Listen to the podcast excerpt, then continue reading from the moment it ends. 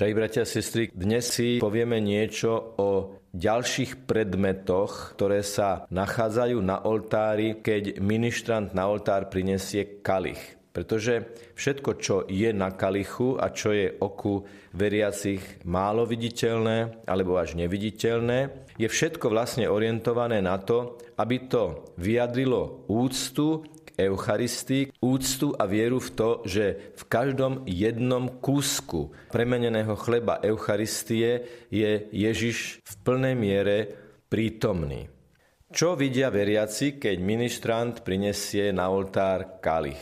Sú tam vlastne štyri veci. Celkom na vrchu je tzv. korporál. Pod korporálom je pala, pod palou je paténa a táto paténa, ako zapadá do horných okrajov kalicha, drží to, čo voláme purifikatórium.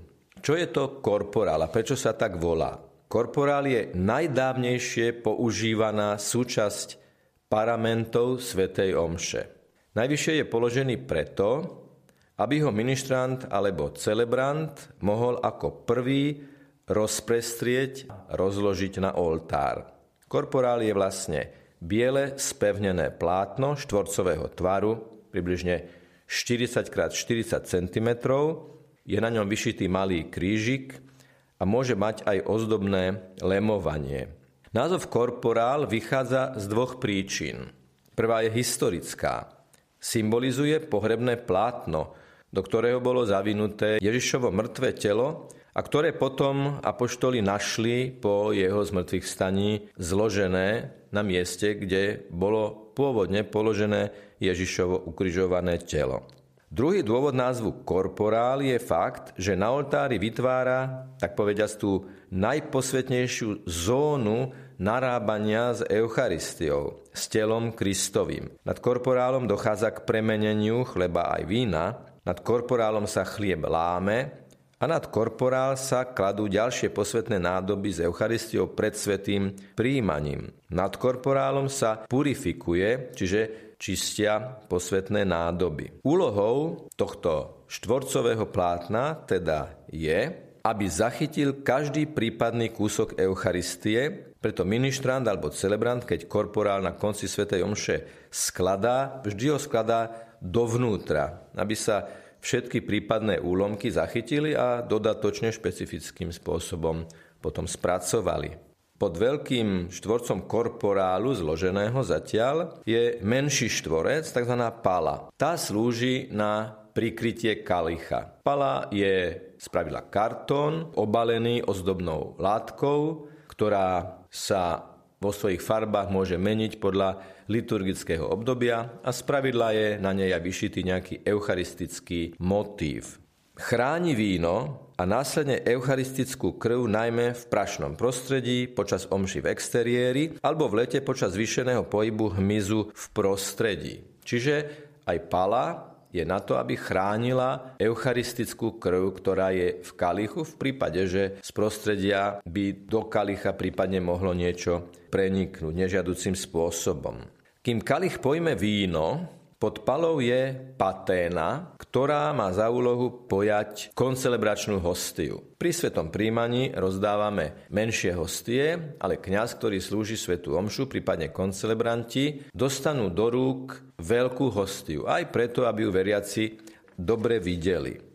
Preto paténa, keďže sa jej dotýka Eucharistia, má byť zlatá alebo pozlátená a má vnútornú krúhovú priehlbeninu, do ktorej presne zapadá pripravená veľká celebračná hostia. Paténu spravidla dobí kríž, pripomínajúci, že premenenie sprítomňuje Ježišovu kalvárskú obetu na kríži.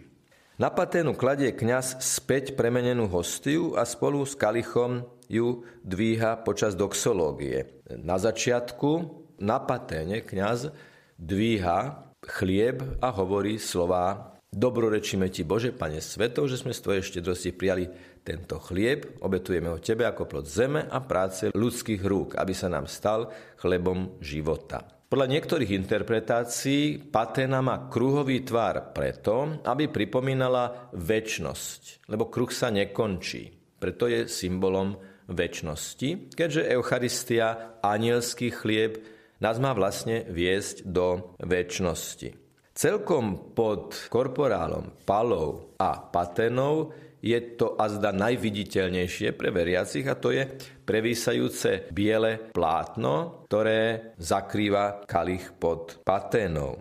Je dlhý zhruba 40 cm a trikrát preložený a je to vlastne ako keby malý učeráčik, by sme ľudovo povedali. Používa sa pri príjmaní eucharistickej krvi a pri očisťovaní patény a osušovaní kalicha pri tom, čo voláme purifikácia. Tomu sa ešte budeme osobitne venovať. Keď sa všetko rozloží, tak purifikatórium sa kladie vedľa korporála, aby kňaz mal toto purifikatórium po ruke a mohol ho kedykoľvek použiť. Všetky modlitby, ktoré sa prednášajú pri použití kalicha, použití patény, použití korporálu alebo purifikatória sú uvedené, napísané vo veľkej knihe, ktorá sa pri slávnostných svetých omšiach môže prinášať na oltár práve v tomto momente, v momente, keď sa pripravujú obetné dary. Veriaci vidia, že je to naozaj objemná kniha, že je to ozdobná kniha, že má krásny obal a že z neho vysia aj stužky a záložky. To sú možno detaily, ktoré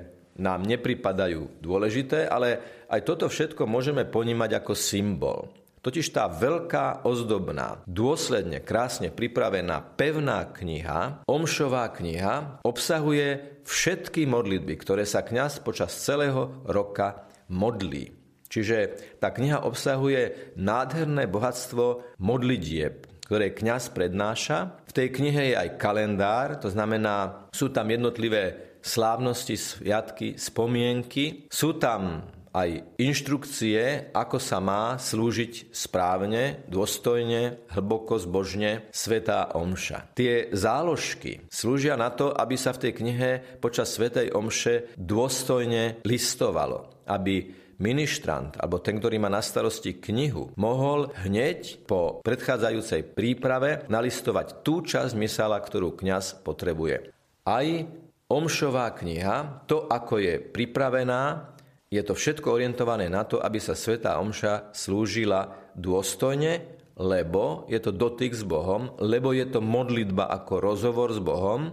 Slova eucharistického premenenia sú v misáli vytlačené špeciálne veľkými písmenami, keďže je to najposvetnejší okamih pri slúžení Svetej Omše. Aby každý kňaz dobre videl, dobre mohol čítať Tie slová, ktoré premieňajú chlieb a víno na Ježišovo telo a Ježišovú krv.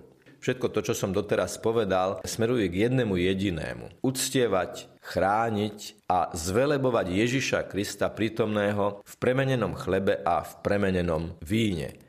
Aj keď maličkosťami, ale dôležitými maličkosťami ho chránime aby nikdy nedošlo k zneústeniu Eucharistie, a práve naopak, aby sme ju príjmali s čo najväčšou zbožnosťou, vierou a úctou. Nech je pochválený Pán Ježiš Kristus. Na veky, amen.